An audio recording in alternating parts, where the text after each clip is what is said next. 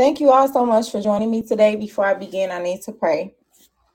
Father God, we just come boldly before your throne of grace. We thank you so much for being full time in our life. We ask that you please allow us to receive your word today. Let it resonate in our hearts. Let us be able to apply what we need to.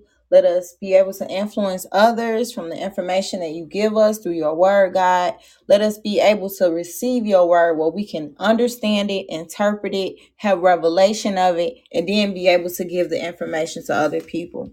So, God, we just ask that you continue to keep our hearts softened. God, remove all of the things in our life that could cloud our minds or distract us from fulfilling your plan, will, and purpose, and allow us to stay steadfast on the things that you have in front of us through your righteousness. God, allow us to submit our will to you no matter what is happening, God, just show us your glory in every situation.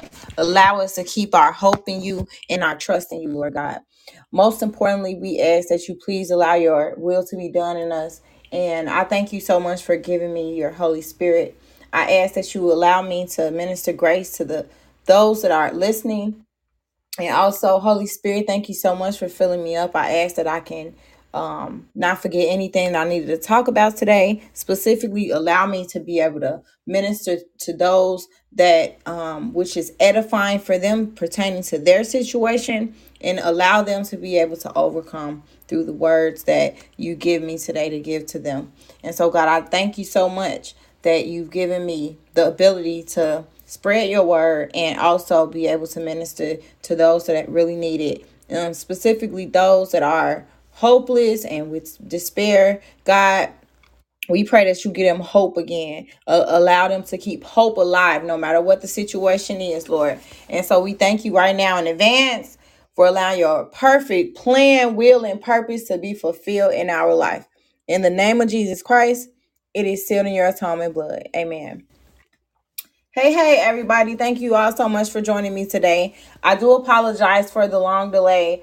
Um, I had to start a little late today because I was sitting here working with the Stream Labs and trying to, you know, get all of the different uh, multiple streams onto this one particular site, but it wasn't working. I don't know.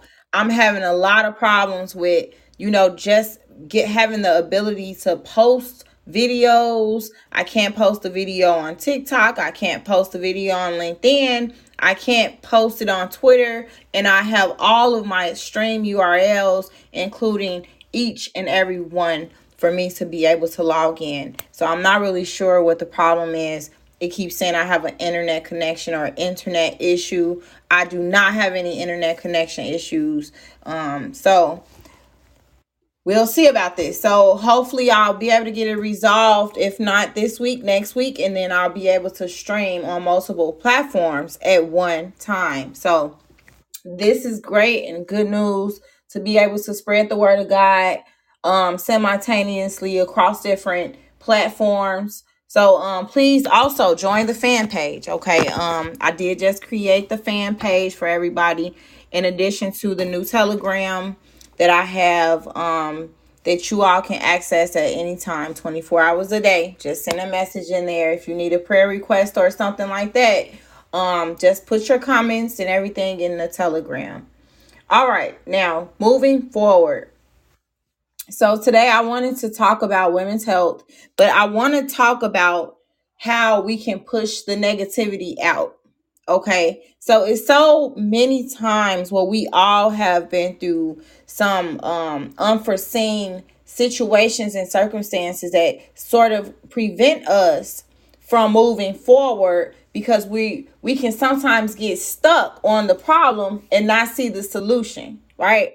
Everyone has been there you know, it, it doesn't matter what the situation may be. It's like the problem is there, and that is something that we need to be able to dismantle. We need to combat problems in a way where we're effective children of God. So I wanted to go um to a, a few scriptures today. I wanted to go to uh Hebrews chapter 3 and 13. Hebrews 3 and 13. Okay. I also would like to look at um also would like to look at John 14 and 6. So we're going to go to John 14 and 6. And also, I like to look at Second Corinthians 13 and 5. Okay. All right. So let's just let's go to those for right now. Okay, here we go. So Hebrews thir- Hebrews 3 and 13 it says, "But encourage one another daily, as long as it is called today, so that none of you may be hardened by sin's deceitfulness." So I always say, this is what I I always tell people. It's like when whenever you're going through something in life you don't know that you're being deceived many times until you realize that you were deceived. You know, for instance, everybody has had a telemarketer. Most people have had telemarketers call them, and it, it could possibly be a scam. They're asking for your information. They want to know this. Um, everyone is always calling about the extended warranty. Renew this extended warranty on your vehicle. They don't know if you have a vehicle or not, right? And I'm not saying or suggesting that every um telemarketer is a scammer. What I am is saying is that many times we can be deceived and not even be aware that deception is taking place. And so, what's really important is to analyze, you know, um many of these deceptive practices. So, in order to identify whether or not you are being deceived or not, you have to make sure that you're staying diligent, right? You, you do not know that you're deceived unless somebody reveals the truth to you or there's an abrupt um truth that you've identified, right? And so when we're looking at Hebrews chapter 3:13, it says that so that none of you may be hardened by sin's deceitfulness. So sin will always have deceit attached to it, right? Because in the Garden of Eden, we see that you know, um, Eve, she just kept saying, Well, God did say that we shouldn't eat from the, the tree of the Garden of Eden, of the of the tree of the knowledge of, of good and evil. And then the, the serpent says, Well, did God really say that? You know, so like it's a deceptive practice, deception, right?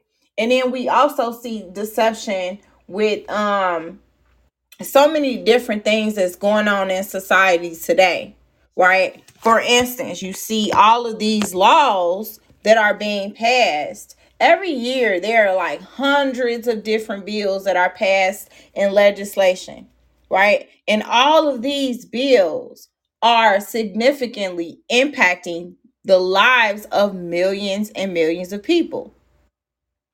But guess what? Those laws are they really all contributing to the success of every single person in this country? Probably not. Why?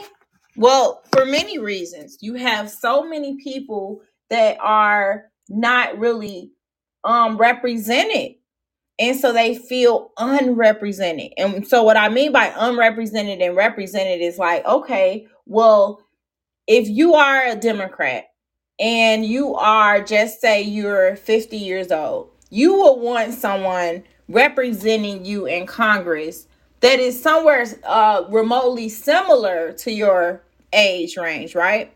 Because your ideas are going to come from the, you know, ideas of the people that are within your age range.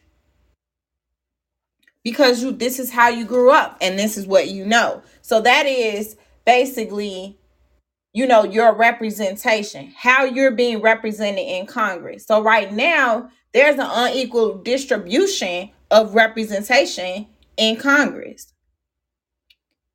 How? Well you have most of uh, the congress members are really comprised of the baby boomers that are over the age of 65 and you also have the silent period individuals. They're over the age of like 72, I believe, or 75, 75 years and older. So these people are really dominating Congress. So when you think of representation, there are many people that are not being represented. So what is the issue here? The issue here is that yes, there are hundreds of bills that are passed yearly, right? And they're not congruent to each and every person in the United States. They are not benefiting every single person. So, could many of those bills be, you know, deceptive?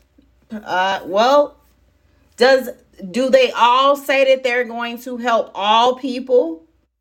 You know, so we have to look at what Hebrews chapter 3 and 13 is saying. It's saying that encourage one another daily as long as it is called today, so that none of you may be hardened by sin's deceitfulness. So, sin is happening every single day. It can happen inadvertently where you're unaware. Um it's similar to like you have conscious sins and you have unconscious sins. Your conscious sins is when you are aware of the things that you're doing right that are displeasing to god and your unconscious sin is when you're unaware of these things. So now what you've done is you crossed maybe a boundary of someone. For instance, you could be a transgender individual or a LGBTQ individual. And so you have other individuals that, you know, share a restroom that are not of that status or are not supportive of those identities. So, how do we say, okay, we're going to respect others? How do you respect others? Well, if you're going to remain your authentic self, meaning you're going to remain a transgender LGBTQ community individual, right? How do you plan on respecting the boundaries of other people?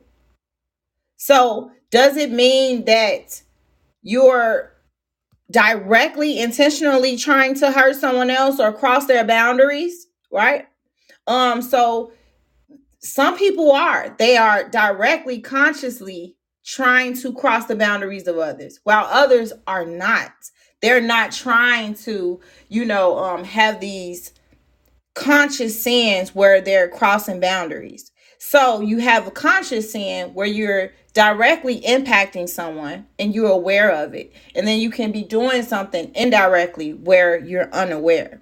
Um, but how do we identify these type of things? For instance, the same with the transgender and LGBTQ community. If you're going to remain your authentic self, how do you respect the boundaries of other people?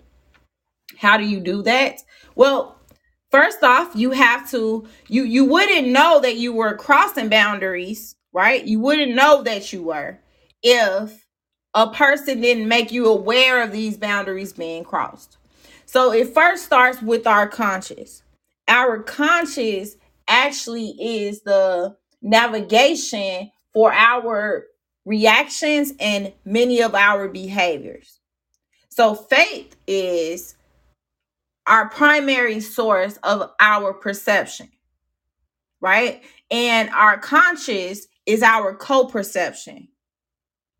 Our co perception is influenced by our level of perception, the way that we perceive things, and how we're engaging and interacting with other people. So, the, the main focus here is to understand how can your perception deceive you how are you being deceived by your perception? Okay. So there I wanted to talk about um there are some um steps to stay positive in a negative world. So there is a um medical doctor, he's a cardiologist. His name is Dr. Joel Kahn. He has written um this sort of kind of like an article blog about personal growth. Okay. And it's through the mindfulness blog and um, mindbodyandgreen.com. And so the title is 12 Steps to Stay Positive in a Negative World. Okay. And so what this is, the first thing, first things first, control the amount of negative news in your life. Okay How do you do that? Well, let's go. Let's look at John chapter 14. John chapter 14 and verse 6. Let's go there first. It says, I am the way. Jesus answered, I am the way and the truth and the life. No one comes to the Father except through me. Okay? So, what this means is that we will we will always have Jesus Christ as long as we're pursuing him. As long as we accept him, as long as you authorize God in your life. If you're not giving God authorization in your life, that means you're allowing other things to influence your life. That means that things like negativity, you know, like um deceitfulness, right? Slander. Um, people can be motivated by uh gossiping, right? They're motivated by slothing and um, you know, just like laziness. People are motivated for so many different reasons in life. They could be motivated because they are jealous of you, right? Because you're doing something that they're not able to do in their lives it could be many different reasons why people are motivated for all of the wrong negative reasons. But when we authorize God in our life, we give him the authority to be the head in our life. So in order to come to the Father, God listens to our God listens to our requests and supplications because of Jesus Christ. Because of Jesus Christ who supports us through his grace and righteousness. So the only reason why we are able to get to the Father is through Jesus Christ. So if we're authorizing negative things to dominate the our lives, guess what's going to happen? Negative things are going to dominate your life. If I allow negative uh people who are just very rude and disrespectful and people that are um they use th- th- elevated tones and and they're just like hostile i can't allow those individuals who contaminate my thinking or contaminate my mind or contaminate my reactions to them I can't allow others to in- contaminate me in a way where your thinking is going to influence me to start thinking that way. I don't want nothing that has to do with depression. I don't want to have nothing that has to do with hostility. I don't want to have nothing to do with not moving forward in life. I don't want to have anything to do with it. So if you're focusing on things that allow you to stay stagnant, people stay stagnant because they're focused on the wrong stuff. Quit focusing on the wrong thing. You'll get there someday, but you have to focus on your focus. When you can't focus on moving forward, you have to focus on the focus. What is you focusing on?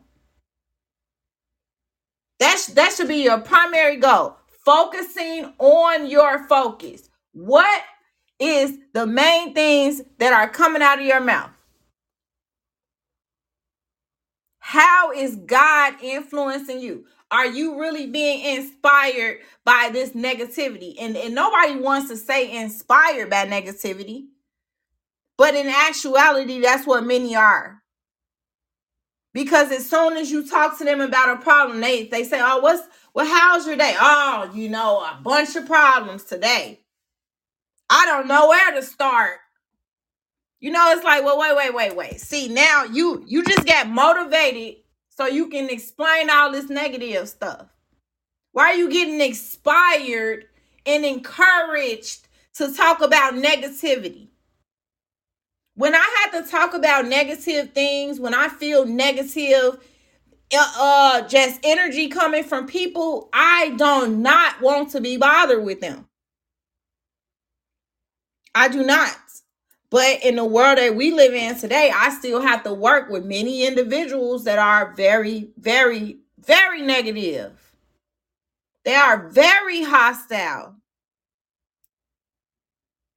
Okay, so what's really important to understand with this scripture, John 14 and 6, is that when we authorize God in our life, we're authorizing Him to keep the negativity away, to keep the slander out of our mouths and out of our conversations with people. We're authorizing God to keep these gossips and these certain tendencies of hating, unforgiving type of behavior and reactions. We're authorizing God to keep it out of our life.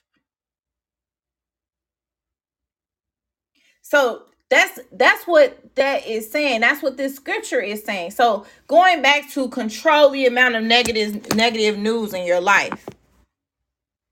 You can control the amount of negative news because guess what? You have the ability to know who you want to communicate with. You know who you like talking to. You know what type of television programs you like and what type of radio stations and internet searches you like performing or engaging in. You know, like, so when you think about all of these things, you have to really think about okay, so what is really influencing you? Well, what type of programs are you watching? Do you like drama TV? See, that's when you focus on your focus and say, okay, drama TV. Why do I like drama TV? Do you like drama in your own life? Because if you like drama TV, I would probably say you know, that's a thin line with, with the things that you like and the things that you do. So if you like drama TV, that means you like what? What is what what type of things could you associate with drama television? Oh, it's just TV. No, it isn't just TV. It's something that you like. And so when we pay attention to the things that we like and the things that we engage in, then God will show you exactly the things that you need to change in your life. So I've never been into drama TV. I don't like I didn't really never ever really like watching television at all. But if I do watch something, I do like watching Animal Planet and the different, you know, um type of uh nature videos and stuff like that. So, but the, the main point is to understand how you can have self reflexivity. And in order for you to have self reflexivity, you have to be analyzing yourself from your own internal lens. If we're never looking at our behaviors and our reaction and the things that we're doing in this lifetime, how will we ever change? So people are inefficient because they lack the ability to have self reflexivity and have God in their life. So when you have God in your life, God is going to help you have self reflexivity. You're going to have self reflection. You're going to have, like, look, you know what? Guess what? There are a lot of different things that I need to learn. And guess what? I've set up here and I made a plan. And, and so, with the power of God, God, I want you to be able to help me be able to, you know, show more empathy to people. I want to be able to identify other people and their triggers and know what I can pray for and how I can help them. God, I don't want to uh, interrupt some people when I don't want to listen to them. I want to be able to actively listen and have intentional listening, Lord. I want to value every person's level of important things that when they're speaking to me, I want to be able to listen and actively listen. So, like, these are all self reflections. And so, what is your self reflection? See, I've identified some of mine. I need to provide more empathy. Sometimes I just be like, look, quit making excuses. I don't want to hear it. Don't come calling me with that. What you you want to stress me out too? I wasn't stressed out before you called me.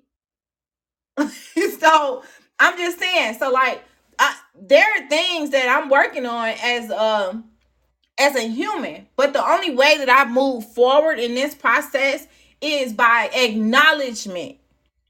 It's about acknowledgement and saying, okay, this these are areas where I know that I need improvement, God, and so now I have put it into a plan. I have now I've, I've set up my goals because my birthday is coming up. So I, my new year is on my birthday.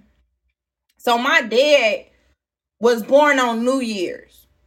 And so like every New Year's, my dad would be like, "Look, this is my birthday. My birthday is on my new year. Your birthday is your new year." So my my dad really got me into the habit of celebrating my New Year's on my birthday because that's when I was born and that's the day that I should be celebrating my new year is on my birthday.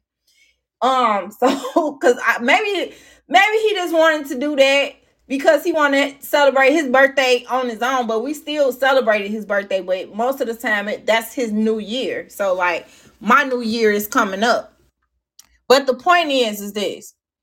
I'm making these goals, right? My New Year's goals because it's like I need to have my self reflexivity. So, having smart goals allows you the ability to be able to self examine yourself. It starts with self. Nothing externally can influence you if it wasn't already internally in you. So that's this is why God says it's what's in your heart spoken out of your mouth that defiled you. So it is what you eat that defile you, it's what's in you. So all of these external factors, they are not really doing anything. They can, but many of the things that influence you externally are already internally in you. So if you are you love watching drama television. Well, I, I I guess what I can say from that is this. If you like drama TV, you probably like drama in real life. So if you like drama reality TV, you probably like drama reality in real life. So I'm just saying, like many of the things that people like and then they enjoy, it could lead to some there are internal things that are sinister about some people. And it just doesn't start with the things that they watch. These things are already internally manifested. See, some people lack remorse because you know they haven't experienced remorse. So for me, I come from a very like brutally honest household. And I I mean, I've been around so many brutally honest people where sometimes uh empathy isn't always generalized. It isn't always promoted, okay? So we have to think about many of these things that are negative in our life. So how are you spending your time? How are what are some of the things you like? Pay attention. You this isn't for everybody. Everybody doesn't need to know exactly like you know what is internal about you that that can be between you and god until you start transitioning and fading out of, of many things that are not pleasing to God. So I know that when we we people never like to hear things that is not pleasing to them. Nobody want to hear, "Oh, you trying to correct me." I don't like when people correct me either, but I do like it because it allows me to grow in areas and allows me to look at certain things that I need to be paying attention to in myself internally. Even if that person is wrong, it doesn't matter because guess what? No matter, even when people are wrong in our life, let me explain this. We are at least partially responsible for our behavior in response to them. They're wrong. Okay, what was your response? What was your reaction? because you should be partially responsible for that. We have to remember to take accountability and ownership in life. So, in order to get negativity out of your life, you need to control the amount of negative news in your life. So, for instance, some people, their favorite station is the news. You seen the news today? What they was talking about on the news. You see the news? The news. I this one one of my friends, I promise. That's all he is to do is just talk about news. News, news. I mean, I still talk to him. I just haven't talked to him in a while. But it's just like, okay, well, uh, how much of the news do I have to hear? You he was the walking news. Walking news. The news. The news. They had this on the news. You know they had this on the news today. Yeah, the news. The news. Yeah. I just be like, okay, all right now. It's the news. You the walking news. You the walking news station. He the walking news station. He gonna know every news carry every news anchor it is in the entire city. What time they come on? Now he probably know they work schedule and everything else. Know what time they signing in and everything. I'm just playing. I'm just playing. but no, no, no. So like when we think about the negative news, you have to pay attention to what are are the things you are allowing to just overcome you in your life. And and so it isn't my place to judge nobody. So don't perceive what I'm saying as a judgment. Cause I don't judge. That's a that's God is the judge. I just told you the things I need to work on in my life with my self-reflection. I need to have more empathy. I need to have intentional listening. I need to have a little bit more patience. I need to not interrupt people when I don't want to hear what they saying. You know, I need to, you know, just value other people and their level of important things more often. I need to pay attention to the keyword indicators of some things that's bothering some people in their life. You know, so all of these things is very important. That's why I'm saying that these are all things that I need to work on. Showing more empathy, not interrupting while some people are talking when I don't want to listen, valuing their level of important things, even when I don't agree with it. You know, just being intentional and having this reflection, reflective type of listening. So, we have to let go of the negative news in our life and what we should be doing is trying to um just be inspired by god okay so if you're not acknowledging the things and areas of your life where you need improvement then you're not pushing forward and so in order to have negativity um out of your life you need to make sure that you need to make you need to make sure that you're allowing yourself to have self reflexivity so it's all about you. Nothing external can influence you because if it is, it means it's already internally. You have some internal things that's going on. And in, in order for us to overcome anything in life, we have to be able to first acknowledge that the things that we need to change within ourselves. So, for instance, when it comes to happiness, happiness should not happiness is not an external factor. Happiness is something that's internally already within you.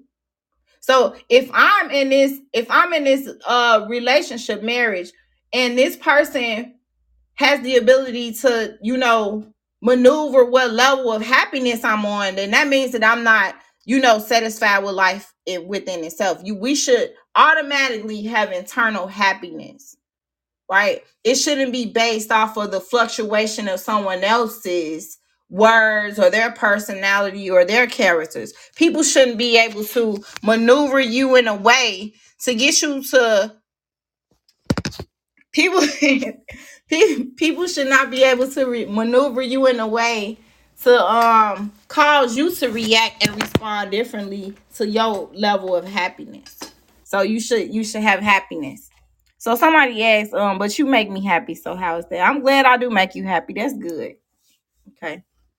So um the next thing is control the number of negative people in your life. So there are so many people in this world where some people they would just always have a problem for every solution that you provide. It doesn't matter what it is.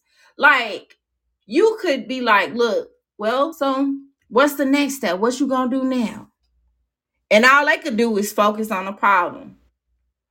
You know, you could be like, well, you know, you could go and apply for a house somewhere else. I know that they they got a few houses coming up where they building these condos. You want to apply there? No. They always have a problem for every single solution. And those are the type of people that you need to stay around, stay away from. Okay? They are not uplifting. They usually they are close relatives and friends, but they will bring you down. So why would you want to be brought down? Don't be brought down. Like I normally say to people when I'm having a like combative conversation, I say, you know, I'm not going to allow you to bring me down to that conversation, bring me down to that level. You win. Go ahead. You got it. I can't, I can't, I don't understand your your, level. I don't understand this. So I, I can't be brought to that level. So you you won. Okay, it's no sense of a point of arguing with uh some people when they have already made it up in their minds that they want to be negative and that's all that they're gonna be. So the next thing is just stay away. Watch your circle. Pay attention to the people that is around you that are being negative and stuff. Because see, God wants you to be alert. That's why we when we look at Hebrews 3 and 13, but encourage one another daily, as long as it is called today, so that none of you may be hardened by sin's deceitfulness because sin's deceitfulness is going to lead you into making decisions that's unwise unwise decisions so god wants us to make sure that you know we're having a self-reflection in a way where can you identify how you're contributing to your own demise that's the main thing how do you identify your contribution to your demise the things that you're causing to happen in your life. See, for me, I decided a long time ago that I'm not going to deal with unnecessary problems that is caused by unhealthy people. And what I mean by unhealthy people is people that are negative. It's like the mental anguish that comes from negative people is really disheartening not just to themselves, but to those around them too. And there's nothing that anyone can do about it besides pray to God. So, in order to understand, you know, like how to over, in order to be able to, in order to be able to overcome these things, we have to be putting ourselves in a position where we're aware of how we're contributing to the problem. It isn't about blaming somebody else. Oh, this person did this and that person did that. Or this, you know, like you have to have this self-reflection, this self-reflection to the point where you're analyzing your contribution to what the problem is. How did you contribute to this? How is it everybody else's fault and not yours? How? So those are some things that you need to look at. Um also understanding that um okay, so I wanted to go to John. Let's go to John chapter 11 verse 1 and 2. John 11 verse 1 and 2. Okay. It says now it, it says, Now a man named Lazarus was sick. He was from Bethany, the village of Mary and her sister Martha. This Mary, whose brother Lazarus now lay sick, was the same one who poured perfume on the Lord and wiped his feet with her hair. Okay, so what we see here is that, well, what we see, okay, all right. So what we see here is that the death of Lazarus was influenced by Mary and his sister Martha. So your circle of friends matters who you have in your life. Your family members matter who you have in your life. Because see Lazarus was was raised from the dead. So how was he raised from the dead? Jesus raised him from the dead. And so it was Mary is the woman who was in the house with the religious Pharisees and Judas Iscariot when she poured the whole perfume on Jesus' feet and was rubbing his feet and kissing his feet with her hair. And so we see that that Lazarus was raised from the dead. So it matters about who you have in your circle. For instance, if you we go to Mark chapter 2, verse 4 and 5. Let's go to Mark chapter 2, verse 4 and 5. It says, since they could not get him to Jesus because of the crowd, they made an opening in the roof above Jesus by digging through it and then lowered the mat the man was lying on. When Jesus saw their faith, he said to the paralyzed man, Son, your sins are forgiven. Okay. And so we see here that Jesus is now healing again from another person's faith. So the fate of the paralyzed man friends allow him them to allow him to get healed. We also see in Luke chapter 7, verse 1 and 10, where there's a servant. I'm, I'm sorry, there's a uh, soldier where the soldier is telling um he's saying, look, let, well, let's read it. Luke chapter 7, verse 1 and 10. After he had finished all his sayings in the hearings of the people, he entered Capernaum. Now a centurion had a servant who was sick and at the point of death, who was highly valued by him. So he really valued his servants.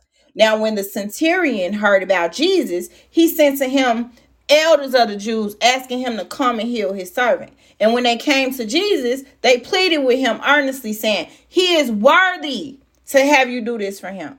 For he loves our nation, and he is the one who built us our synagogue. Now remember, a synagogue is just a church or assembly, like a gathering of people, okay? Um, and so in verse 6 it says, And Jesus went with them. When he was not far from the house, the centurion sent friends, saying to him, Lord, do not trouble yourself, for I am not worthy to have you come under my roof. Therefore, I did not presume to come to you, but say the word and let my servant be healed. For I too am a man set under authority with soldiers under me. And I say to one, Go, and he goes. And to another, Come, and he comes. And to my servant, Do this, and he does it. When Jesus heard these things, he marveled at him. And turning to the crowd that followed him, said, I tell you, not even in Israel have I found such faith. And when those who had been sent returned to the house, they found the servant well. So you see, this man wanted to really, really work hard for his servants. And he had faith because he was a soldier. He said, Look, I could tell my soldiers go and do this, and they're gonna do it. So all you have to say is just get a word, and my servant gonna be healed. Basically, that's what he's saying. And so our circle of friends matters. It matters who you have around. It matters who you choose to have in your company every day. See, I don't allow everybody to have access to me anymore. Period. It's like, no, uh-uh. You don't, I'm not gonna give you my quality time. I don't want to be contaminated by your negativity. I don't need that type of uh depression in my life. I don't want depression. I don't want stress. I don't want anxiety. I don't have those things. So please do not call me trying to put depression into my life because I'm not depressed. I'm not stressed. Right? And if I do have a problem, I'm going to go to God about it. So if you want to pray about it or if you want to go to God about this, let's go ahead and do it. But see, where I'm coming from, I come from a place where people are not they're not uh, polarizing prayer as something that's being an opportunity. Prayer is not an opportunity for many people. It's the problem that's the the the opportunity because they see how they could become the uh person on top of this problem. I'm gonna show you this and I'm gonna show you that. Since you don't know, I'm gonna teach you this, right? And so we have to control the amount of, of negative news in our life by making sure that we're not surrounding ourselves with people that are. Now there are times when people you you of course you're gonna love everybody, specifically your relatives, your friends, and all of that. But this is why God said in the word that he did not come to bring peace on the earth, he came to bring a sword. And the reason why he did that is because, see, many times we may be loving people that are really out here just flat out evil. You might love a person and they just might be the devil. You might love a person and this person could be just like a real murderer. You might love a person, and that person might just be the worstest thief that you could ever meet. But guess what? We don't know what's in the hearts of people. So until you, uh, uh, uh, our main goal and, and main focus is for us to pray for people. And if you see a person that they just won't stop, they won't stop, they won't transform, they have no plan in their life at all whatsoever. No plan in their action, no plan in their words, no plan in their move, no plan in their daily life, even in the moment. People can change their minds in the moment. Some people don't. And some people do. So if you're not seeing that type of change, then guess what? God wants us to reflect differently. That's why he says that we should he says that we should test and try the spirit. So like let's go here. Test and try the spirit. Test and try the spirit of people. And, and let me explain this briefly. So we're gonna go to first John chapter 4, verse 1 through 5.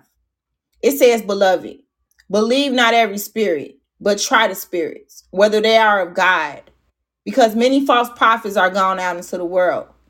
Okay? So what what does that mean? It, means exactly what it says. And so I like really studying the Bible from a hermeneutics perspective, meaning I look at it from exegesis. So exegesis is the study of the word of God exactly the way it is written not trying to formulate an opinion or trying to look at it from eisegesis. That means you just look at your opinion and then now instead of us reading the Bible for what it says, believe not every spirit, but try the spirits whether they are God, they are of God.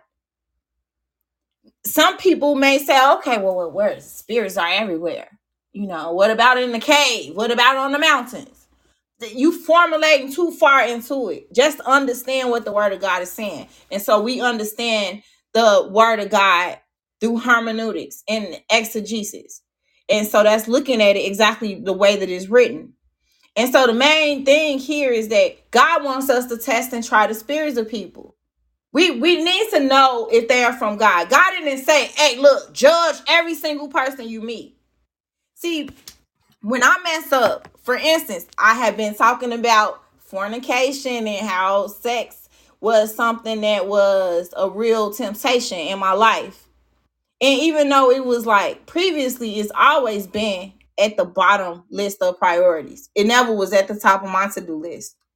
But now that I've transformed my life and God has redirected my pace and my rhythm and pace is different, God is showing me all the different things that I need to really, really work on eliminating out of my mind. See, we have to look at the fact that we all fall short of the glory of God. Like you mess up, I mess up. And like when I mess up, I can't be like, when you mess up, your mess up is like at a third level, third degree level. My mess up, I'm at the first degree level. Like, no, no, no, no. When you hell is not gonna be determined. You I believe it is levels in hell specifically for the religious Pharisees, but that would be on a different podcast. I don't want to get in the depthness of that. But what I'm saying is right is right and wrong is wrong. It doesn't really matter about who's right. It's about what's right in every situation. And so what that means is we need to look at other people and say, guess what? I was there. I wasn't there in in stealing because I'm not a thief, right? But I was there feeling and I was feeling down and feeling weak due to sexual ideologies or or sex on my mind. See, your level of sin is different from my level of sin, right? Because my my mind was like on the sexual activity that I should not have been focusing on. And yours could have been on, you know, like theft or white collar crimes. Who knows? I don't know. Whatever your yours are, it's no different than the next person sin. Because see, when we mess up, we all mess up. That's what the let's let's go to this scripture. I want to go to um I kind of want to shift focus for a bit and go to here. Um When one fails, we all fall. Okay. So um we're looking at I think this is in should be in Matt. I think it's in Matthew. Should be in Matthew. Hold on one second. Let me pull this up. See, sometimes God be having me um talk in a way where it's impromptu. I'm not like going by any script or anything.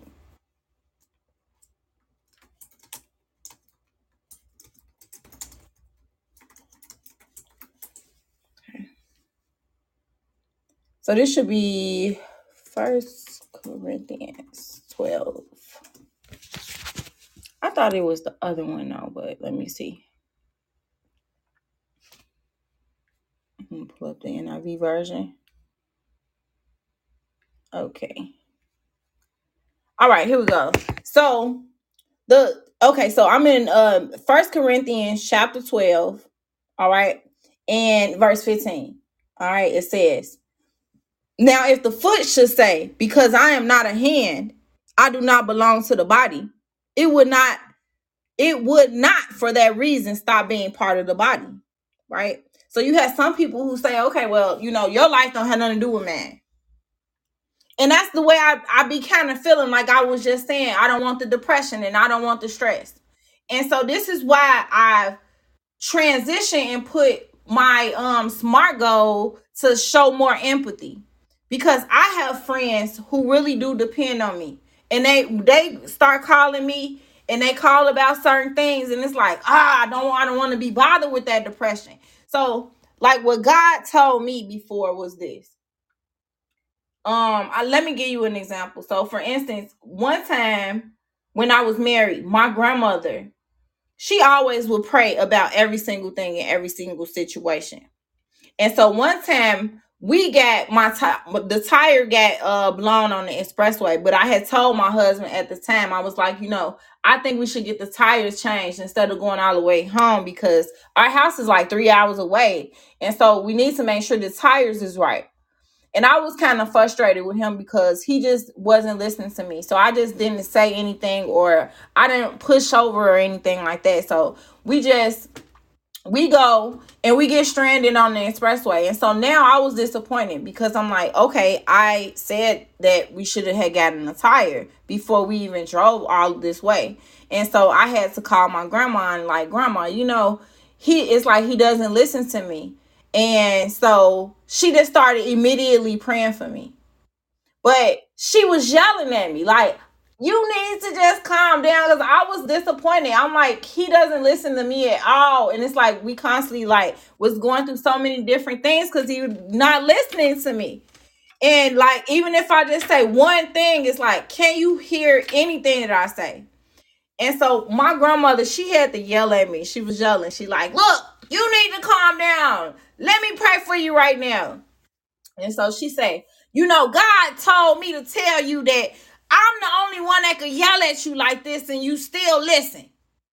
So the point of the matter is, is that like a lot of my friends, they go through a lot of stuff. But just like what my grandma did with me, I am the only person that she was the only person that could really yell at me and I would just listen to everything she say. I didn't care how loud she would get.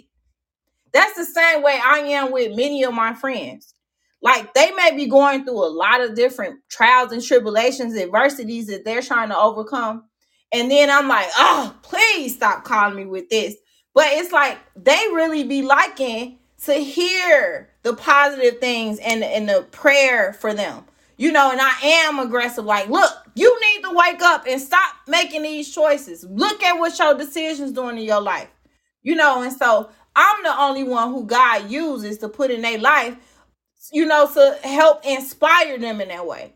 And so the reason why I'm saying all of this is because many times, even though we don't want to be bothered, God still wants us to put up with people who are willing to change, people that are willing to make a difference in their life, people that are willing to do something positive from the negative, you know, people that are willing to get over all of these negative perspectives and do better, right? So they're coming out of these sort of uh you know having these bad ideologies and going into transformation mode. Those are the people who god wants us to work with you know? And so when we look at this scripture although i be like look i don't want that depression. Leave me out of that. I ain't got i don't want to keep hearing this. You know i still listen. I still stay on the phone. I still pray for my friends. I still be there for them. So in this verse in Matthew chapter 12, verses 15, uh verses 15. Now, if the foot should say, Because I am not a hand, I do not belong to the body, it would not for that reason stop being part of the body. So just because you don't want to be a part of it doesn't mean that you shouldn't be. And if the ear should say, Because I am not an eye, I do not belong to the body, it would not for that reason stop being part of the body in verse 17 it says if the whole body were an eye where would the sense of hearing be?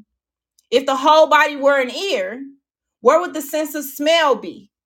But if in fact god has placed the parts in the body every one of them just as he wanted them to be if they were all one part where would the body be?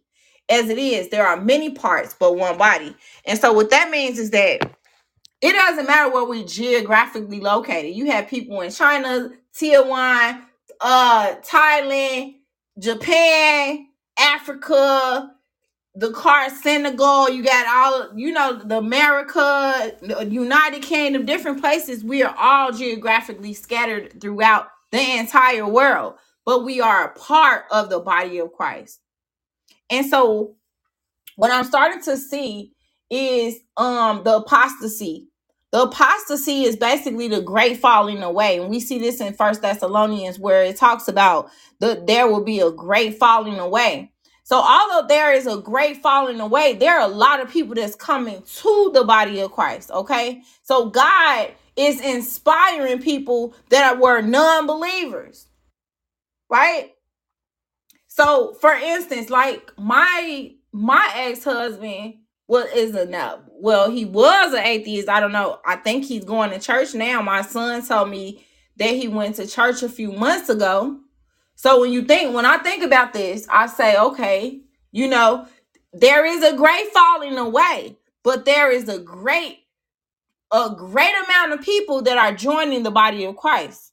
Okay, so let's look at verse 21. It says, The eye cannot say to the hand that I don't need you, and the head cannot say to the feet that I don't need you.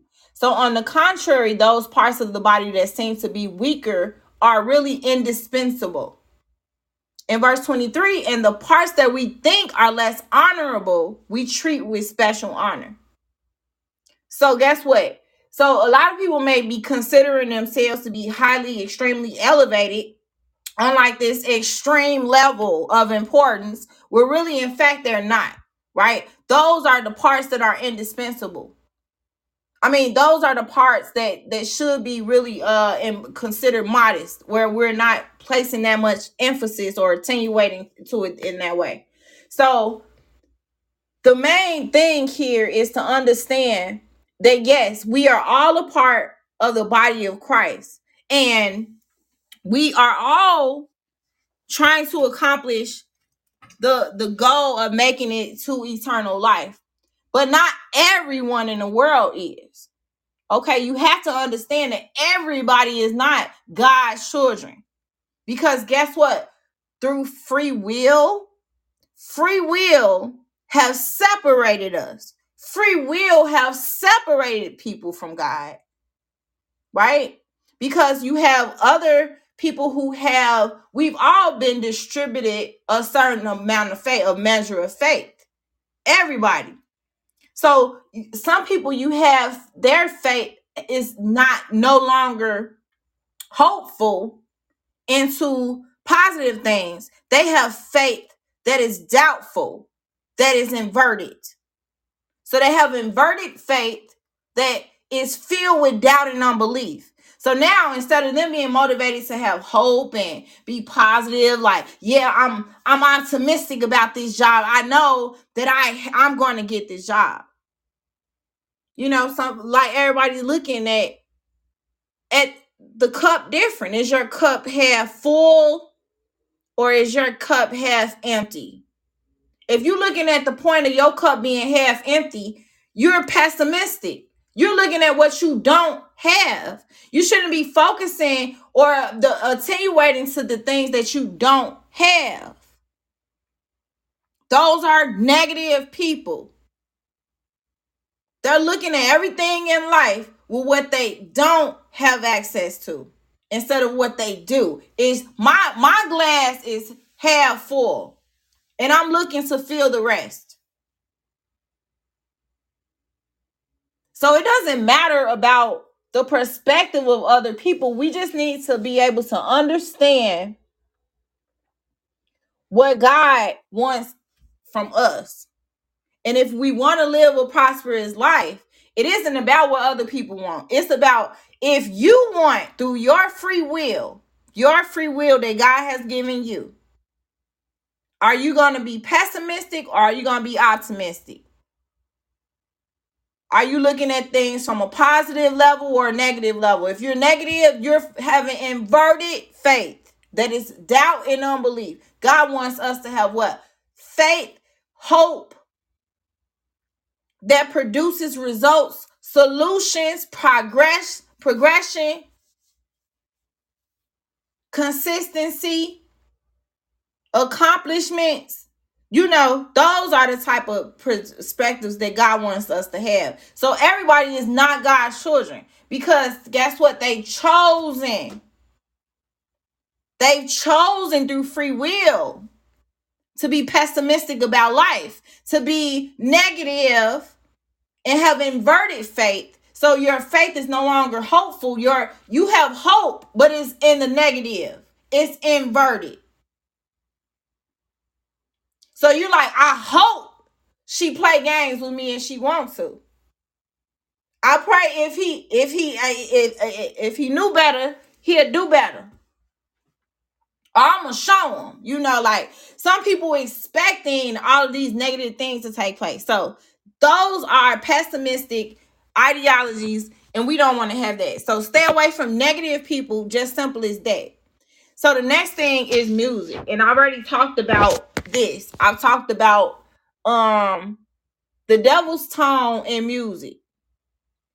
The devil's tone and other hypnotic tones. I have that on a different podcast. That that was a very long podcast that I had too. I talked about music and how music is a form of worship. And so when you're worshiping something, I mean, what do you think it do to you? Like I, for instance, I don't want to hear about how no one values relationships. No one values marriage at all in many uh of the modern music that is played today.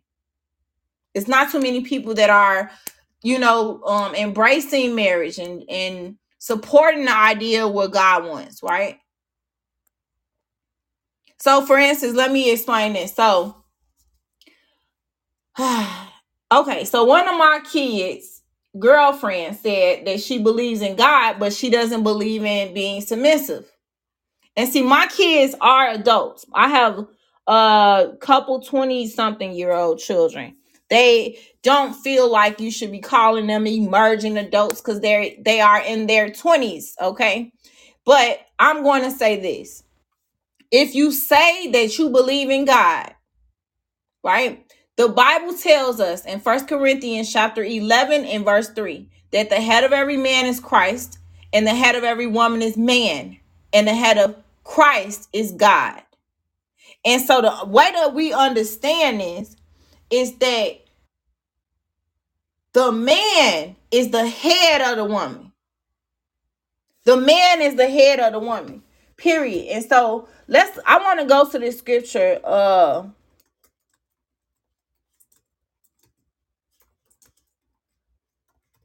I want to go to this this scripture. It is. Uh, I'm trying to find. I think it. I think it's this one here. Yeah, I think I got it right here. Go to the NIV version. I had the other uh version, King James up. Okay.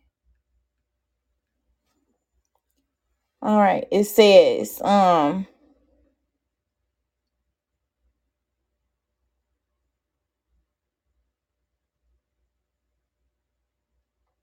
This one isn't it. I I was trying to find another one. I think it was talking about.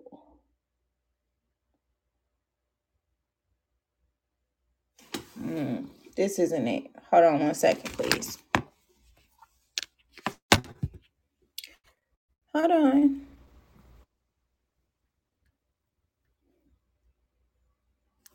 Okay. Here's this one. Okay, let me see. Hmm, Why did it do that? Okay, I found it. Ha! This is my aha moment.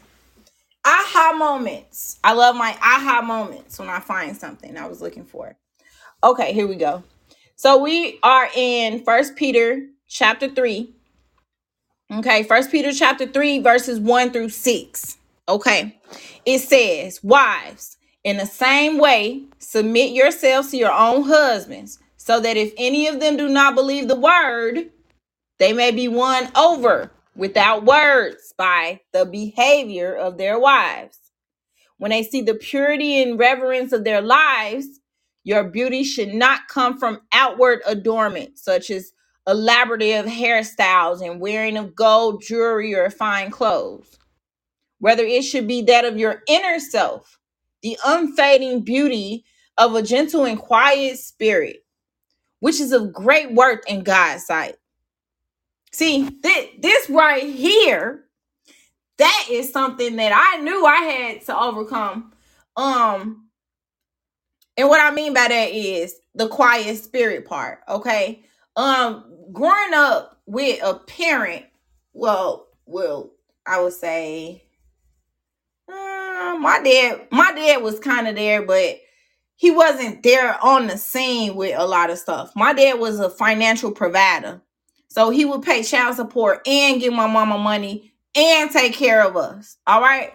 And so he only had two kids, me and my sister. And my mom, she didn't have any more kids besides me and my sister either. So we were like spoiled little kids. But um my mom, I don't know what she would do with all of that money. She just would do whatever she wanted to do. Okay. I don't know. But what I'm saying here is that um she never wanted to get married to my dad. My dad was always a financial provider to her. And so that's just the way that she looked at him. And so when she, you know, the way she raised me and my sister is to always have you need to have a man that got some money and so, really, in actuality, I kind of grew up and I rejected a lot of her ideologies. I didn't want to be like her. I wanted to be like my grandmother. I wanted to have seven kids. My grandmother had eight, but I wanted to have seven. I want to have seven kids. I want to stay married forever. A big old house, white picking fence with the dogs and the cats, the fish, and everything else. Okay. And so that was the goal but the point of the matter is, is that when you're raised in a home, pretty much with someone who doesn't support the idea of marriage, you have this type of uh imbalance. And so with me having my grandmother around pretty much my entire life, that's who I looked up to. That was who my mom was to me. Um, she really, really embedded a lot of different uh virtuous values in me And so for me, submission is a big part of the process of maintaining a relationship with God. Um and it started with Eve because Eve she didn't want to embrace the idea of her having to listen to her husband.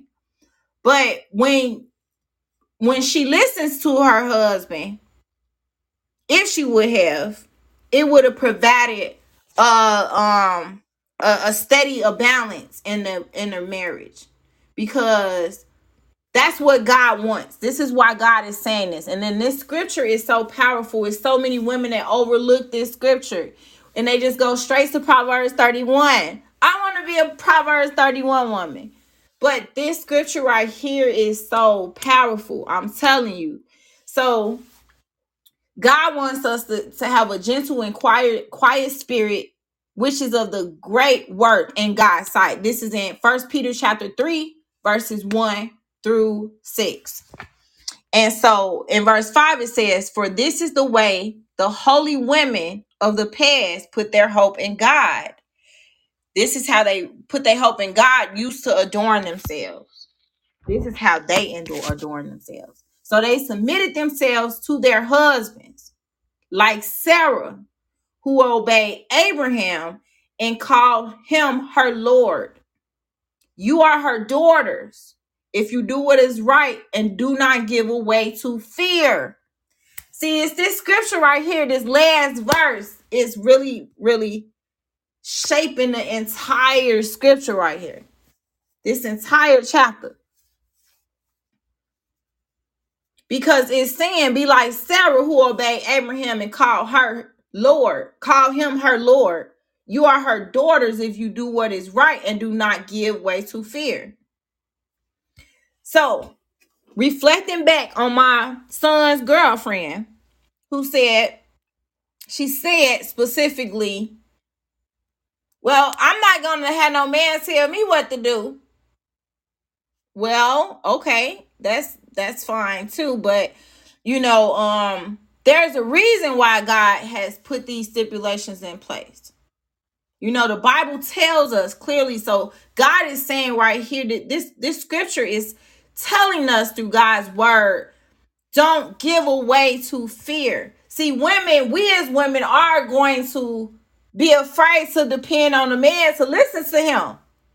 But God is saying it right here. You are her daughters if you do what is right and do not give away to fear. Do not give in to the fear of listening to someone who you don't want to listen to. Do not give in to the fear of submitting to a man. See, because for a long time, I just still don't understand why my mama never got married. Ever. I was just like, why? She has so many men propose to her. I seen it with my own eyes. And she would say no. She would say no, no, no. And I was like, Mom, why you so mean? so, like, you know, we have to think about what the word of God is saying. God is saying, submit yourselves to your husbands and do not give away to fear. And so, God, that's what God is saying that we should not give away to fear. Maybe God really is talking to me through this scripture too. You know, I feel like God always kind of confirms his word back to us. And when he confirmed his word back to us, you know, it just uh, gives us clarity for what he really wants to do. Okay. So, um, now going back to the, the music part. So, if you're listening to music and this is how i wanted to reflect that scripture back first peter chapter 3 verses 1 through 6 if you're listening to music this music can can cause you to have a downward spirit right so if you're listening to people to uh certain songs for instance if they don't believe in marriage why are you even listening to them what type of advice are they going to give you They don't care nothing about marriage. You're trying to get married to your husband, your uh your future spouse. But you're sitting up here listening to people, not just music. It could be outsiders, it could be your friends or women who saying that, look, we we don't submit to no man. Why are you listening to them? I don't want to listen to a woman that you know, like I'm not saying that God it God works with everybody. But I'm telling you what my preference is. When God tells us something, we need to be paying attention to that. And, and sometimes we do, and sometimes we don't. See, I at- when I'm when I'm speaking about things, I have to think about when I messed up too. So I'm not talking to you from a place that lack remorse. I have remorse and I have empathy because I've been there where I messed up. Everybody didn't listen to music. Everybody didn't listen to something. Everybody that made a mistake. So that you know, it would be a foolish ideology to, to believe that we are all coming from a place of of ability without any flaws. We all have flaws. But in order for us to move forward and to push out the negative negativity, we need to be eliminating the ideas, these ideologies and these pre-existing thoughts and belief systems that prevents you from being your best self, the best person who God created you to be. So if your friends are saying, "Look, I'm not about to be listening to them," why are you hanging around them? Why are you taking advice from them? I don't want to take advice from somebody who's been been in five different marriages.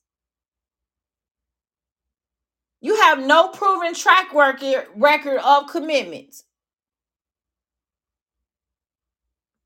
Yes, I love my grandma, and my grandma had eight kids with one man. But if she would have had like seven different baby daddies, I would have been like, Grandma, Grandma. No, I don't I don't want to take relationship advice from that. I'm not saying that what you what you done, you know, you have to give an account to that. I'm just saying I don't want show relationship advice. And yes, we do mess up, and yes, we do learn. So, what did you learn? But what did you learn about all of that? So we have to learn from things and be able to show that we've actually really, really learned. And so um we should meditate. Meditate on God's word. You know, whatever it is that you don't understand in his word, you should be reading it. Paying attention to what God wants you to do. So for instance, on one of my um smart goals for this year, I have my leisure time. So I have different topics. I have spiritual goals, I have uh, self care goals, leisure time, self reflexivity. I have parenting goals, financial goals, career goals, long term career goals, relationship goals. So, and for my leisure time, I have um I want to finish writing my book and also doing these study guides, devotionals, these biblical reviews, the reading plans, biblical affirmations, and I also want to invest and learn.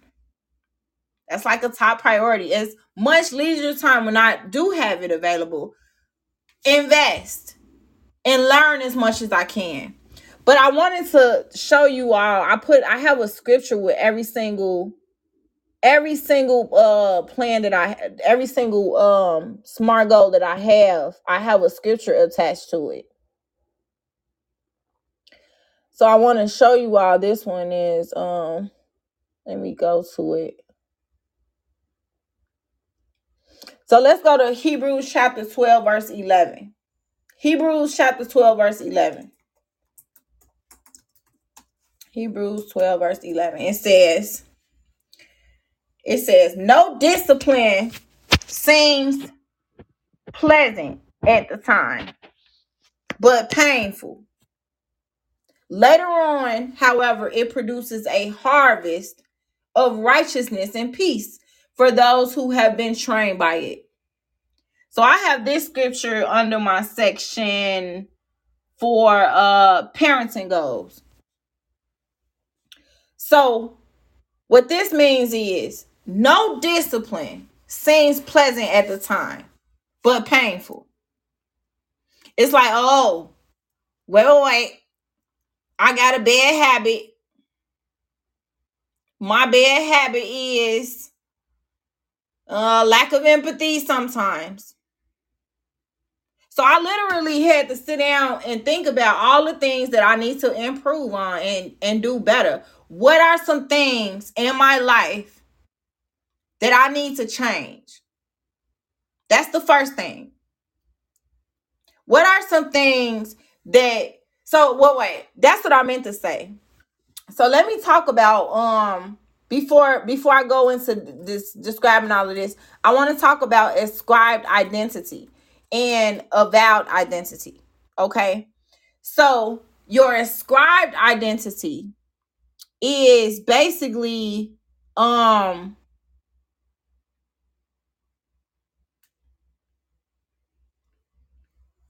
Okay, so your ascribed identity is basically how you um how you view yourself, right? I believe that that's it. Let me see. I'm trying to see.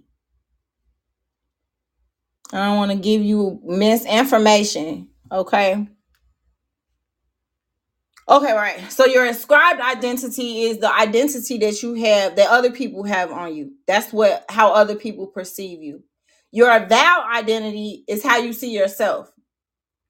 So when I was setting up my SMART goals and having this self-reflection, I wanted to look at how, you know, what are some things that I need to change and what are some things that I need to do in my life. And so that's what I looked at. What are some things that some people say about me? And so I, I analyze myself, having a self reflexivity of myself by saying, okay, this is an ascribed identity of what the culture identity identities of what other people have placed upon me. They view me this way. Right. And so now I all I do hear people say, you know, Cyrus, would you just please listen to me? So now I know that I need to work on being having intentional listening. So avowed identity is my the way I see myself. So sometimes I think I'm so aggressive that I I think that in order for me to improve, I need to show more empathy. And so this was a part of my SMART goals. I want to have intentional listening, right? I also want to not interrupt others when they are speaking to me about things that I don't agree with because that's a part of what ascribed identity from other people. They say, Can you listen to me? You don't care about what I'm saying you know? So i need to i need to have that. I need to identify others and and their triggers with certain things that's bothering them in their life. I need to pay attention to those indicators right? I need to value everyone's level of important things. When they mention it it means it's important to them. So i need to make it important to me. I also need to be intentional. Thank you for the love. I appreciate that. Okay um, I need to be intentional with reflective listening. I need to recognize the needs of others and identify solutions. But how did I get to this space? I got to this space by basically having self reflexivity. And we all need to have this. And the, the way that we do that is you need to pay attention. What are people saying about you? What are they saying? Your close family and friends. What are they saying about you? This is how I came up with my smart goals for this upcoming year for me. What are they saying about you? That's your ascribed identity. Because there has to be some truth to some of the things that people saying. I'm not saying it's all true. What I'm saying is you as a person need to dive deeper internally and analyze these ascribed identities and avowed identities. Because now we're going to say, okay, well, you know what? Do I cut people off when they be talking, especially when I don't want to hit them? Yes, I do do that. Now, if, if somebody tell me, oh, so you don't know how to love, you just don't know how to love nobody. Do I believe that? Absolutely not. I don't believe that because I know that I know how to love. So I'm not going to believe that part. But what part of what they saying is true? I need to analyze the part that's true about what they're saying. So it's not about me, it's about all of us. It's just about you and me and everybody else. Because guess what? The Bible tells us that we are all a part of the body of Christ. And so I wanted to go back to First Corinthians chapter 12. And in First Corinthians 12, it says in verse 22 on the contrary those parts of the body that seem to be weaker are indispensable. And the parts that we think are less honorable we treat with special honor. And the parts that are unpresentable are treated with special modesty. While other presentable parts need no special treatments but God has put the body together giving greater honor to the parts that lacked it, so that there should be no division in the body, but that it its parts should have equal concern for each other. If one part suffers, every part suffers with it. If one part is honored, every part rejoices with it. So that's what God wants us to do. He want us to understand that if one of us messed up, we all messing up. And so that's why God really has been he has really been reshaping my heart in a way where when I'm communicating with people, I'm coming from a place of empathy where it's like I put myself in that. I have been, I've been there. So now what I noticed, like the other day, I was talking to one of my friends and I'm like, see, I'm about to get off this phone. But instead of me getting off the phone, I thought about when I was in that place. I thought about that, like, okay, so you know, I've given him advice and he still don't want to listen. But man, I we didn't pray about this, but he's still focusing on this. So like, let me just listen to him. And so that's what God was saying. Just listen, just listen to him, just listen. You know, and it was like, okay, well, I guess I could just listen, you know. But at first, I'm like, look, we talked about this, we just prayed about it. What else do you want to talk about? And God just was telling me, just listen. Because love is really indispensable, right? When we show love to people, it is that's what's indispensable. It's like, look, I didn't messed up before and I needed somebody to listen to me when I messed up. And I didn't focus on negative things and I didn't know how to get my man off of it either. You know, so I didn't been there. Let me just listen to what you have to say. It's okay. You know, I uh, I, I get it. I get it. So music can influence your perception, just like the people that you talk to that have these negative perceptions can also influence you. Remember, your conscience is your second, your your co-perception. It influences your reactions and your behavior. Your actual fate is inspired by your perception. Your perception, your understanding, and your discernment. But your conscience is different. So you don't want to let your co-perception of which is your conscience you don't want to be influenced by all of these other external factors. Because if you are that means that it's something internally that you need to work on. It's not nobody else right? Nobody else can get you from point a to c internally. And i mean this for real. Like i'm i mean this in literal terms not figuratively and so what that means is like, like look, you can go to, you might have cancer and you go to the doctor and then they they help treat you. But internally you still not right. Your emotions are still not right. Your psychological mindset is still not right. You're in psychological mental pain. So just because you get help with one thing doesn't necessarily equate to you being whole and complete. God supplies the need. God will supply your needs according to his riches and glory. So we need to be meditating on his word. And then we need to live consciously. Be aware of the things that we have. Overcome these forces that are trying to bring you down. But if you're not identifying the internal inconsistencies, then that means that you're not situated, you're not ready for the success that God is ready to push you at. Because the success level that God is going to position you, you are already going to be ready. You prepared, you're ready for all of those things and forces that will try to bring you down. Because you had a word of God embedded in your heart and so what's what's that what does that mean? That means that you know we we just have to continue to inspire and encourage each other. We have to have gratitude in the moment, gratitude for each other, gratitude and say, okay, you messed up, I messed up too. I've been there. It may not have been positioned exactly as you, but guess what? I've been there. I never been a prostitute a day in my life ever.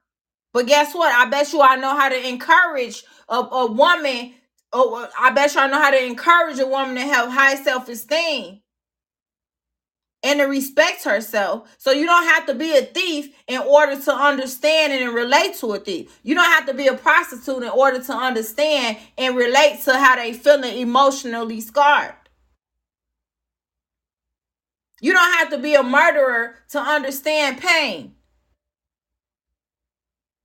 Right? Because everyone is coming from some place in their life. So we need to position ourselves in a, in a way where we can help each other and have gratitude for each other in the moment. Not just the moment, but throughout our lifetime. Because if one suffers, we all suffer. Yeah, I might not liked the way you said it, but guess what? You why are you rejecting the truth? All truth comes from God. I'm gonna say that again. All truth comes from God. All truth. So it isn't about you saying, oh, well, I didn't like the way she said this. I didn't like the way he said that. Who cares? Was it the truth or wasn't it? So you you we we shouldn't be allowing ourselves to get offended by things. Okay? The truth is the truth, and the truth shall set us free. We also need to um he have number six on here practicing gratitude. We should be practicing gratitude, helping other people, you know, complimenting each other, making random acts, you know, letting others in front of you when they driving. We need to stay prayed up and always pray about things. We need to read positive books and interviews. You know, like TED Talks. I love TED Talks. I do. I want to go on a TED Talk one day. All right. But, you know, it's just really all about what is driving your innovation? What are driving the new things in your life? Don't you want to be inspired? Don't you want to be encouraged? Don't you want to be uplifted? So, in order to do that, you have to remember to be in settings that creates positivity. The Bible tells us, do not walk in the way of the wicked. Do not walk in the way of the wicked. We can see this is in Proverbs 4 in verse 14. Do not set foot on the path of the wicked or walk in the way of evil doers. Do not walk in that way. Do not.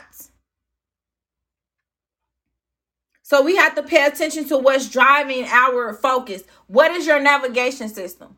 You know, is God being is God your navigation system? Is his word your navigation system? If you mess up, it's okay. It's okay. Accept it. Accept that you messed up, but how do you move on? See, that for a while I used to have a problem with that too. Like I, I would mess up and be like, ah, God, I messed up again. It's kind of like when you fornicating it's like okay so i had sex. I wasn't supposed to. I'm dedicating myself and now i messed up. Oh god i messed up. Now i have to repent again. I have to repent again for this. Why? You know so it's like we have to remind ourselves that flesh is weak and the only way for you to overcome your desires is, is, is to give your desires over to God. That's what this one scripture says. I want to go to this one scripture. It says, um, um,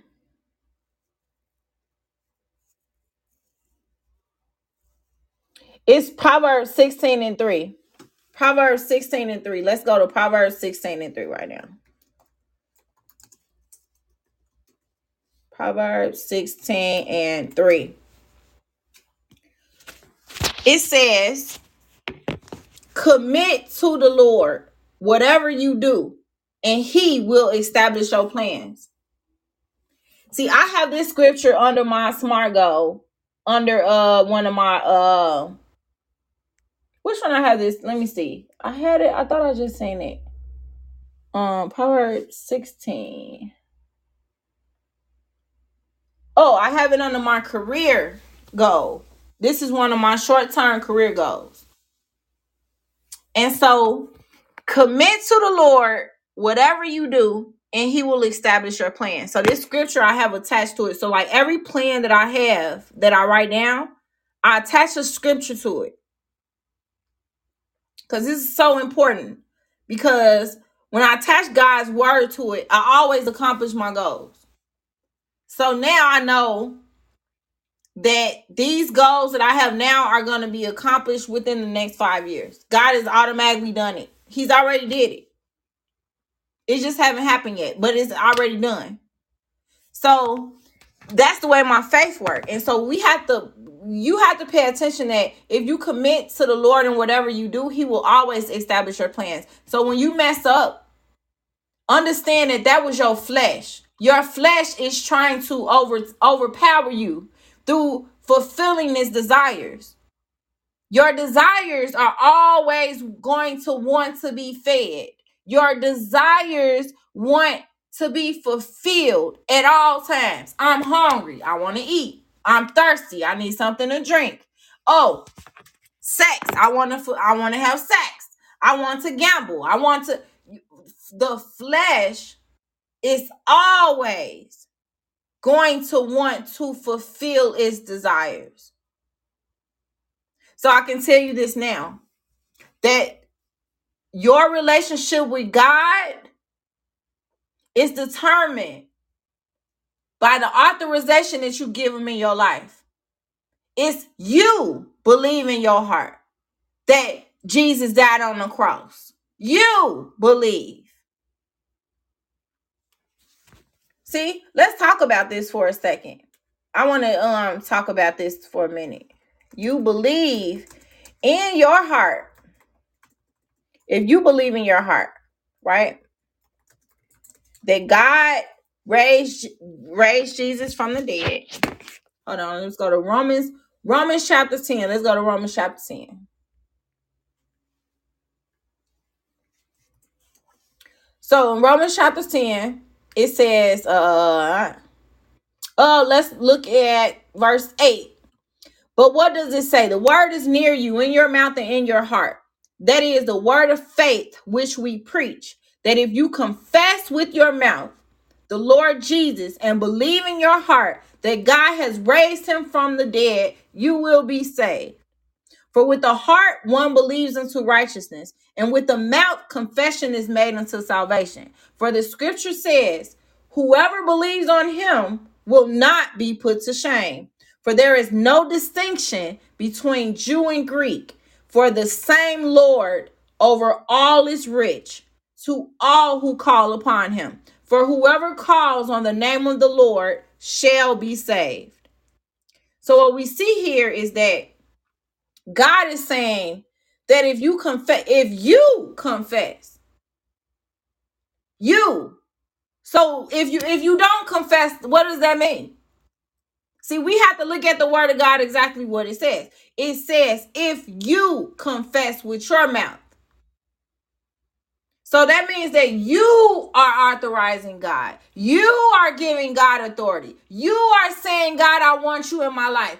God, I need you in my heart. God, I want you to change me. God, I need your help. You are saying these things. Nobody else is saying it. God is saying this. You God is saying this is what you must do. This is a provision. See, a provision is a requirement. Okay, you do this and then you get this. See, in order to get salvation, you have to do what? You must confess with your mouth the Lord Jesus and believe in your heart. So, first is the confession of the Lord Jesus, and then you believe in your heart that God raised him from the dead, then you'll be saved. That's a provision. You confess and you believe in your heart, then you'll be saved. But if you don't, then you're not going to be saved. So the the authority is coming in your free will. You are authorizing God in your life. You are authorizing God to save you. You are calling upon the name of the Lord when you're stressed. You are calling upon God when you're feeling weak. You are calling upon God when your when your desires are feeling like they want to control you.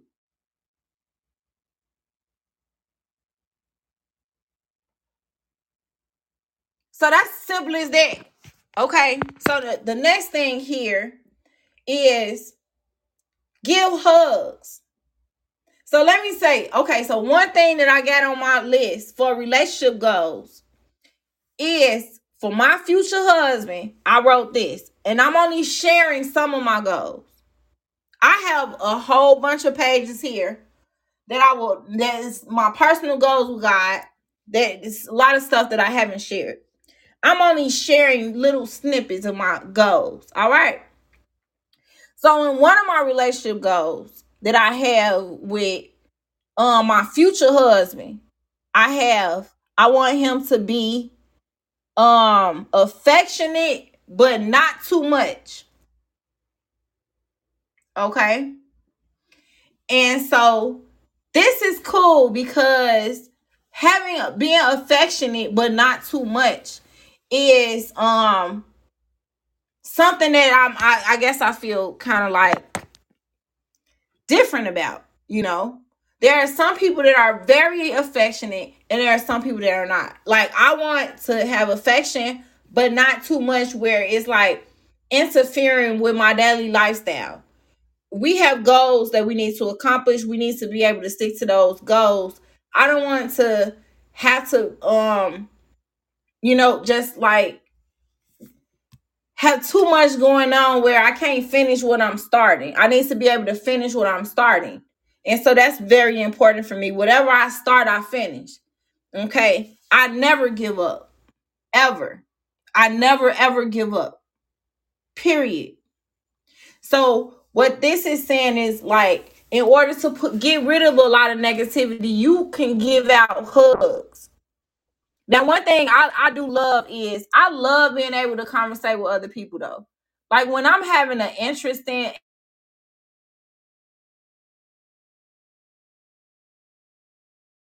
intellectual, like I can't help but to laugh, you know.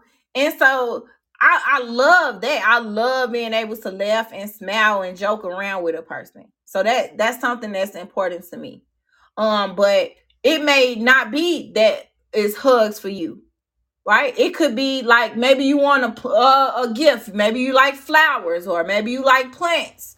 You know, um, just being able to get some of those things from the people that you love that that can help inspire you too. And if you want to give it to other people maybe you can buy a plant or buy some flowers for somebody.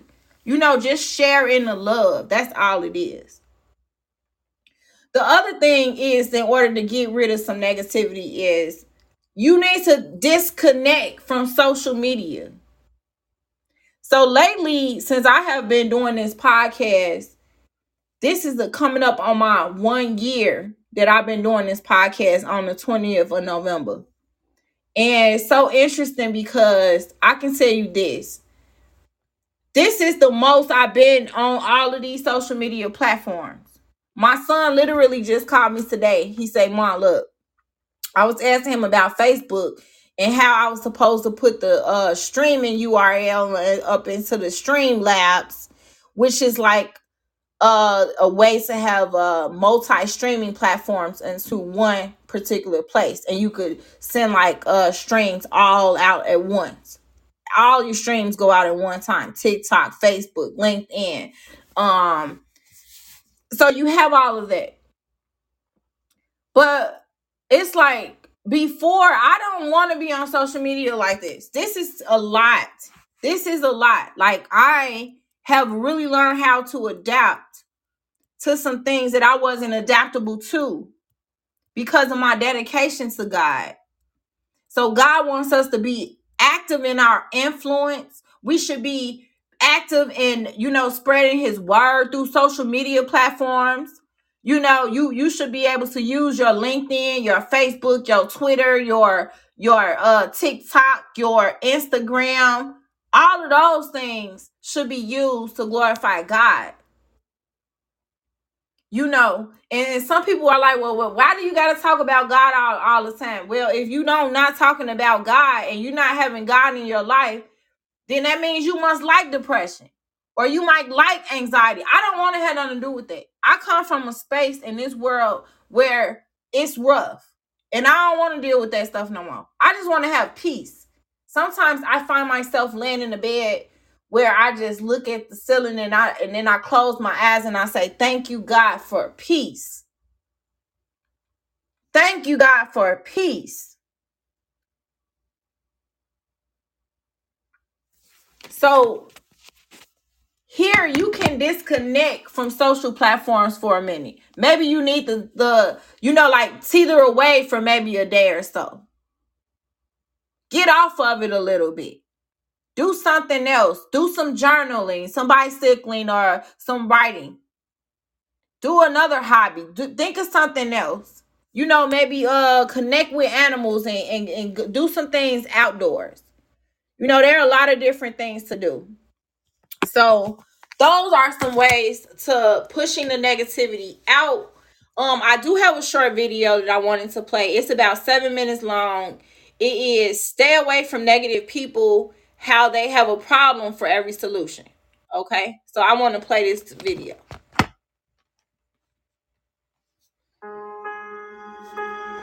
There's a saying stay away from negative people.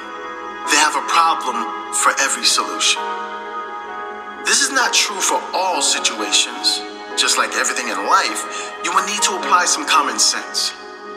But what the quote points to is that you should always limit your time with people that continually drain your energy and add no value to your life. Negative people are usually very committed to being negative. and the more you push them to be anything else, the more they will push back. This doesn't mean you show no compassion towards others. Live with compassion, live with empathy, put yourself in others' shoes. Sure, do all that as a standard practice of being a decent human being, but keep your life free from the drama and negativity that is not who you are. If your attempts to lift someone out of negativity are unsuccessful, you have to move on. They will get to a better place when they're ready to get to a better place. And no one will get there if they're not ready, whether they are pushed or not. There are no accidents. Everyone comes into your life for a reason a lesson, or a blessing. Will Smith once said, Don't chase people, be yourself. Do your own thing and work hard. The right people, the ones who really belong in your life, will come to you and stay. I can't give any better advice than that. The people in your life should be reducing your stress, not causing more of it. If you consider yourself to be a positive person and want to live your best life, Surround yourself with positive people. Surround yourself with people that make you feel good about being yourself. Surround yourself with people that see the good in the world. By doing so, you will see more good too. You will attract more good. Don't let them drain your energy. Energy doesn't discriminate. Just like weightlifting, if you focus on getting one body part stronger, and you put all your energy, focus, and effort on that muscle group, working on it every day, that muscle will get stronger. If you put all your energy into negative people, your life will be negative. If your attention is on what is wrong with your life, if your attention and energy is on the negative people and the negativity they bring, that will invade your life. Do not let them suck your energy. Keep your focus on what is good, and you will see more good more good will grow just like a muscle. The same is true on the opposite side. They say if you lie down with dogs, you'll get up with fleas. If you lie down with negativity, you'll be consumed with negativity. You are what you eat, and you are who you spend your time with by choice. What you consume will consume you. Your friends and peer group are a great reflection of you because you chose them. Choose wisely. Say thank you to all the toxic people in your life. Why say thank you? If they didn't appreciate you, they taught you how you must not be treated, and they taught you how not to treat others. If they let you go, they showed you how to move on. They showed you that you are more than a relationship. You, at the deepest level, are not you plus someone else. You are you.